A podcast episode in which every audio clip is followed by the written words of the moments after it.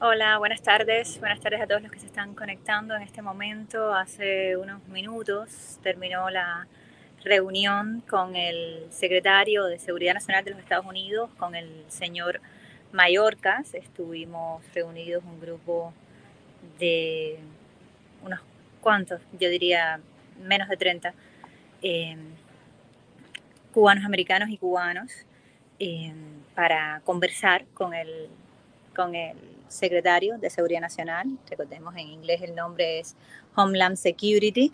Es el mismo departamento que hace poco estuvo reunido con el Ministerio del Interior cubano.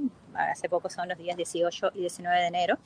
Yo quería conversar con ustedes para contarles un poco lo que nosotros dijimos. Por supuesto, la reunión es privada. Nos dijeron que por favor respetáramos las reglas de Chatham House, que básicamente es que yo no les puedo decir lo que otras personas allí dijeron. Em, pero sí quiero comentarles los puntos que nosotros llevamos a la mesa eh, en esta reunión que el secretario de Seguridad Nacional de los Estados Unidos tuvo bien tener con algunos cubanoamericanos y, eh, y cubanos. Quiero contarles que allí se habló mucho del nuevo programa de, Parol. Muchos de los que estamos allí, yo me incluyo, eh, saludamos que haya nuevas Em, vías para que eh, cubanos, haitianos, venezolanos, nicaragüenses puedan emigrar de manera segura. Eh, algunos de los que estábamos allí fuimos muy claros en decir que esto no es la solución al problema, que el problema en el caso de Cuba es esa dictadura y que si Estados Unidos quiere extenderle una mano al pueblo cubano, o vamos a ponerlo más claramente, si Estados Unidos quiere terminar con la amenaza a la seguridad nacional de Estados Unidos, que es la dictadura cubana, en lugar de sentarse con los dictadores, debe apoyar al pueblo cubano para recuperar su democracia y su libertad con acciones muy concretas. Yo personalmente le puse en las manos al eh, secretario de Seguridad Nacional, al señor Mayorkas, un grupo de puntos que esperamos que eh, puedan implementar. No son nuevos, llevamos más de un año y medio pidiéndolos específicamente después del, eh, del 11 de julio. Ahí está, por supuesto, la necesidad de que Estados Unidos sea una voz internacional condenando a la dictadura cubana. Ahí están las sanciones contra cada uno de los generales, contra cada una de las personas que hoy desde el poder en Cuba manda a eh, las personas a prisión. Ahí está el, la, la, acción global que implica a las compañías como American Airlines y otras compañías norteamericanas que tienen relación con el régimen cubano para que tengan que cumplir ellas también y que abracen los derechos humanos y presionen al régimen cubano en lugar de ser un brazo más de la represión de la dictadura, como pasa cada vez que American Airlines le niega la entrada a un cubano a su propio territorio eh, nacional. Ahí está también el pedido de ser una voz en la comunidad internacional y crear una coalición en apoyo a los derechos humanos, la democracia y el cambio del sistema en Cuba, tal y como lo piden los cubanos, pero más allá de eso, de que conversamos con el secretario general. Bueno, hace 18 meses ustedes recordarán que hubo una reunión como esta aquí mismo en la Ermita de la Caridad, en el Salón Varela de la Ermita de la Caridad. En ese momento, muchos de nosotros, y puedo hablar personalmente, entregamos al eh, secretario eh, de Seguridad Nacional nuestra preocupación de que venía una gran crisis humanitaria, de que el régimen cubano iba a intentar chantajear una vez más a los Estados Unidos y hoy, 18 meses después, y más de 300.000 cubanos que han atravesado la eh, frontera sur, le pedimos una vez más al, al, al gobierno de los Estados Unidos en la figura de su secretario de Seguridad Nacional, que si tenemos tan claro, si es tan evidente que la única carta, la única carta o la más o la favorita de las cartas del régimen cubano es amenazar la seguridad nacional de los Estados Unidos, ya sea fortaleciendo sus relaciones con Putin o creando la mayor crisis migratoria de la historia de la Cuba comunista. Para buscar concesiones de parte de la administración, les pedimos una vez más hoy, con todas sus letras, que paren las concesiones a la dictadura y que no jueguen en el tablero que el régimen cubano ha diseñado para los Estados Unidos. Un tablero muy peligroso, un tablero que deja muy vulnerables al pueblo cubano y a los cubanos que, eh, que viven fuera de la isla también. Estas fueron las principales recomendaciones que nosotros le dimos una vez más al eh, secretario de Seguridad Nacional de los Estados Unidos. Por supuesto, apreciamos que venga hasta Miami a conversar con algunos de nosotros. Una de las cosas que yo dije, lo puedo decir porque fui yo quien lo, quien, quien lo dijo, es que faltaban voces en esa reunión, que faltaba, por ejemplo, la voz de Ramón Saúl Sánchez, que quería estar, que vino a entregar unos documentos y que no estuvo en esa reunión. Una de nuestras recomendaciones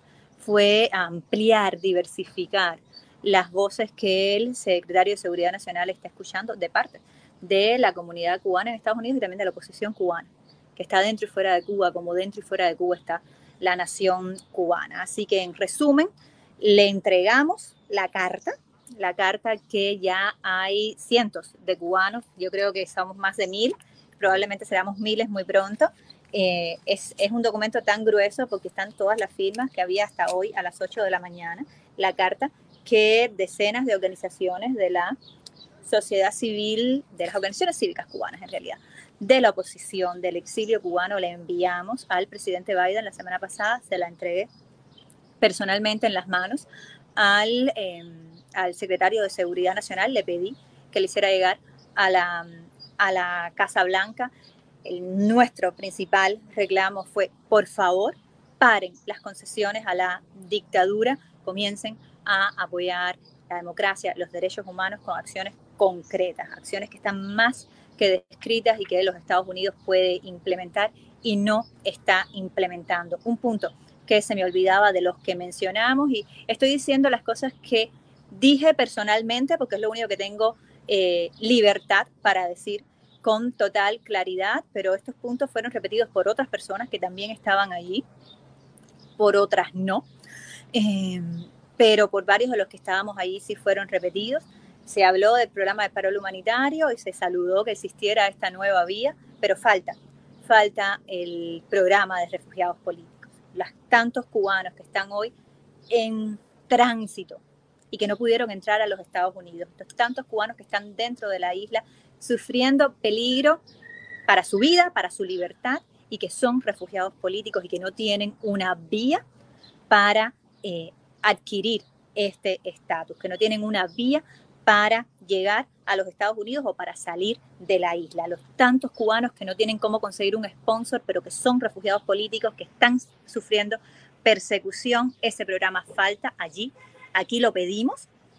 Fue uno de nuestros puntos también. No quiero seguir extendiendo este, este live. Les voy a resumir lo que le dijimos o lo que se dijo al, eh, al secretario de Seguridad Nacional, el señor Mayorkas expresamos que debía haber más voces, eh, voces que son parte también de la oposición y, de la, y del exilio cubano que, que deben ser escuchadas. Expresamos que es necesario reactivar el programa de refugiados políticos de los Estados Unidos para tantos perseguidos políticos que hay dentro de la isla o que están en tránsito en este momento y especialmente, especialmente, le preguntamos al secretario general sobre las conversaciones supuestamente de seguridad nacional, perdón, de, cumplimiento de la ley que están teniendo con el Ministerio del Interior cubano. Le mostramos nuestra sorpresa, en mi caso particular, la indignación porque se sienten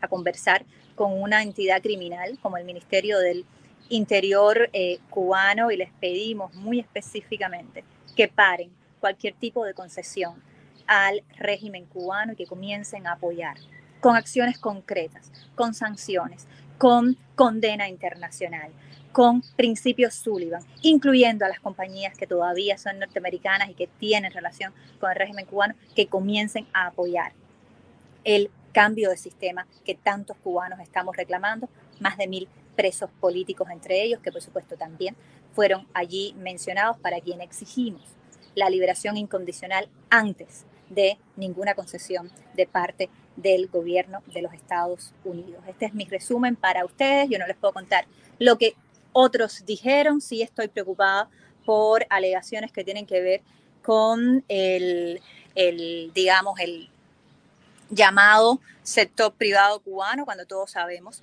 que el, eh, cada, cada mecanismo que el régimen cubano emplea para tratar de recuperar dólares se convierte en un mecanismo de control de la sociedad, eh, de la sociedad cubana.